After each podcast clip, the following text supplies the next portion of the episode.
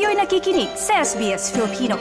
Pakinggan niyo pa ang kwento sa sbs.com.au slash Filipino.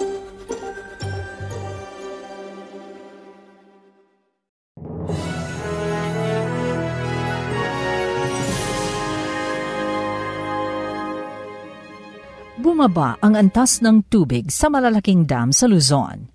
Sinabi ng Weather Bureau Pag-asa na kabilang sa mga nakitaan ng pagbaba ng level ng tubig sa gitna ng nararanasang strong El Nino phenomenon ay ang Angat Dam at La Mesa Dam na nagsusupply ng tubig sa Metro Manila, Binga Dam, San Roque Dam, Pantabangan Dam, Magat Dam at Caliraya Dam na nasa ibang bahagi ng Luzon.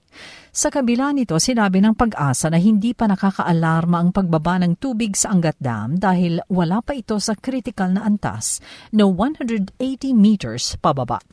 Hanggang kahapon, nasa 209 meters ang level ng tubig sa Angat Dam. Mababa na ito sa normal high water level ng dam na pangunahing pinagkukunan ng tubig sa Metro Manila nanawagan ng pag-asa sa publiko na mag-recycle o magtipid sa paggamit ng tubig, lalo't papatindi pa ang epekto ng El Nino. Sa Visayas, natutuyo na ang halos 4,000 ektarya ng palayan sa Iloilo Province dahil sa El Nino. Sa report hanggang nitong ikapito ng Pebrero, 193 hectares ng palayan ang lubusang napinsala habang 3,333 hectares ang bahagyang napinsala. Halos apat na libong magsasaka ang apektado ang kabuhayan sa Iloilo dahil sa El Nino. Mayroon namang insurance program sa mga magsasaka na inihanda ang pamahalaang panlalawigan at namahagi rin ng water pumps para matulungan sila.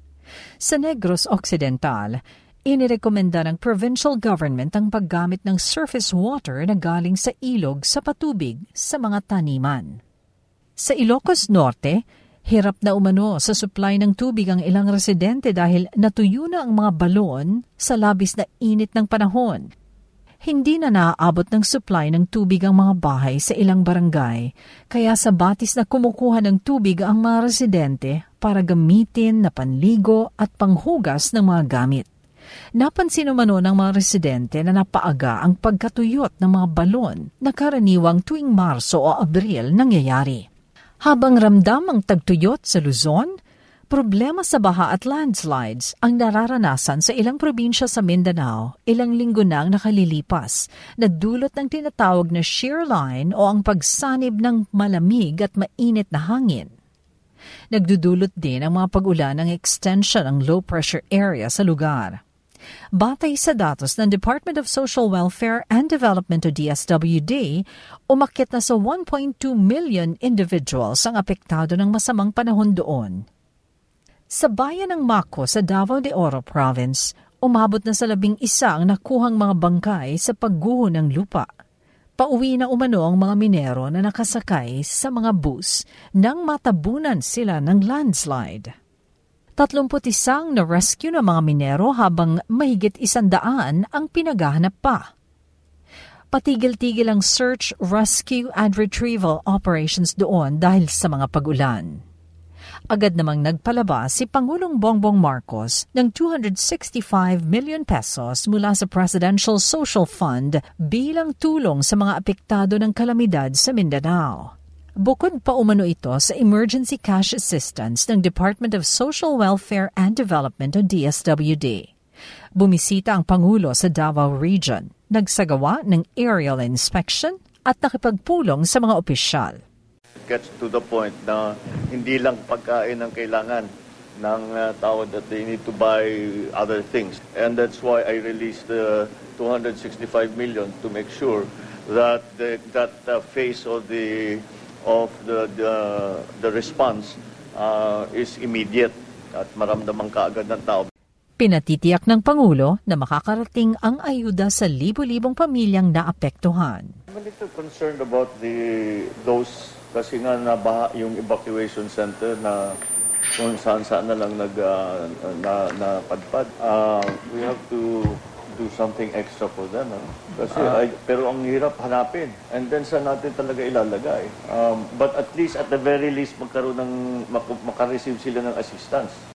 Dahil sa malawakang pagbaha at pagguho ng lupa, pinamamadali ni Pangulong Marcos ang pagkukumpuni ng mga tulay at kalsadang nasira sa Davao Region.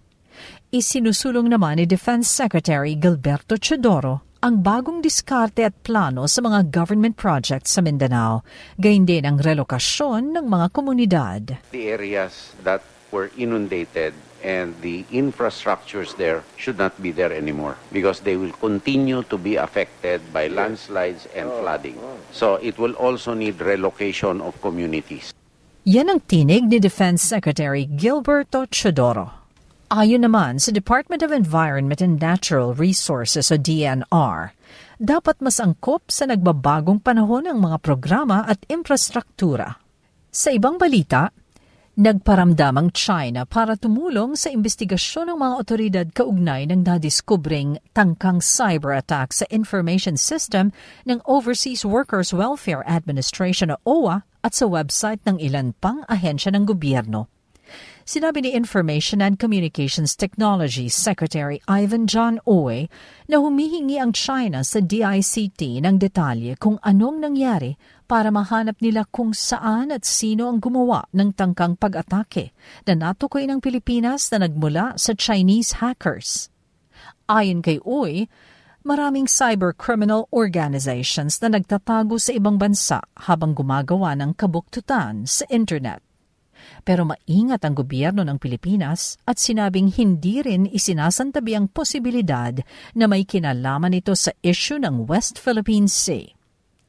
Tinukoy pa na sa mga nakalipas na raid ng DICT sa mga cyber scam centers, dalawandaan sa anim na raang individual na naaresto ay mga Chinese na nambibiktima ng kapwa nilang mga mamamayan.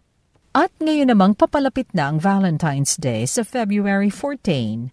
Iniulat ng Philippine National Police Anti-Cybercrime Group o PNP-ACG ang pagtaas ng kaso ng mga love scam Base sa kanilang comparative data, mayroong 168 na kaso ng love scam na nai-report sa kanila noong 2023.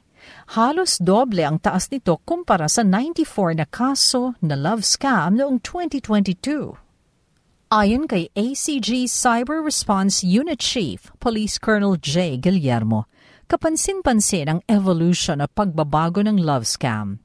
Mula kasi sa tradisyonal na love scam kung saan namimera ang suspect sa mga biktima. Nasa investment na o pamumuhunan ang modus ngayon. Anya, naghahanap ng karelasyon ang biktima sa mga social media platforms, partikular sa mga dating apps. Kapag nahulog ng loob ng isang kachat, hihikayatin ng suspect ang biktima na mag-invest sa cryptocurrency. Oras na mag-invest ang biktima, maglalaho ang suspect. Para naman sa ating mga kababayan sa ibang bansa na planong pumunta sa Pilipinas, magandang balita ang planong pag-upgrade o pagpapahusay ng Bureau of Immigration o BI ng Electronic Gate System o e-gate sa mga international airports sa Pilipinas. Sinabi ni Immigration Commissioner Norman Tansinko na pagsasama-samahin ang mga datos na hawak ng mga airline companies at ikukonekta sa mga e-gate sa airport. Sinabi ni Commissioner Tansinko na sa pamamagitan nito, mababawasan ang prosesong pagdaraanan ng mga dumarating na pasahero. Kasunod na rin ito ng mga ulat na ilang pasahero ang hindi makagamit ng e-gates dahil hindi na ipapasok sa sistema ng kawanihan ang kanilang flights. At dahil dito, kinakailangan nilang lumipat sa regular na counters para maproseso ang kanilang mga dokumento. Naglagay na rin ang BI ng dagdag na mga electronic gates para mabawasan ng 25% ang manual operations ng kagawaran sa mga pangunahing paliparan. Ayon pa sa opisyal, sa susunod ay hindi na kailangan ng sticker na ilalagay sa pasaporte ng pasahero at sa halip tatanggap na lamang sila ng email kaugnay sa kanilang pagdating sa bansa. Mula sa Pilipinas, para sa SBS Filipino, ako si Shirley Escalante.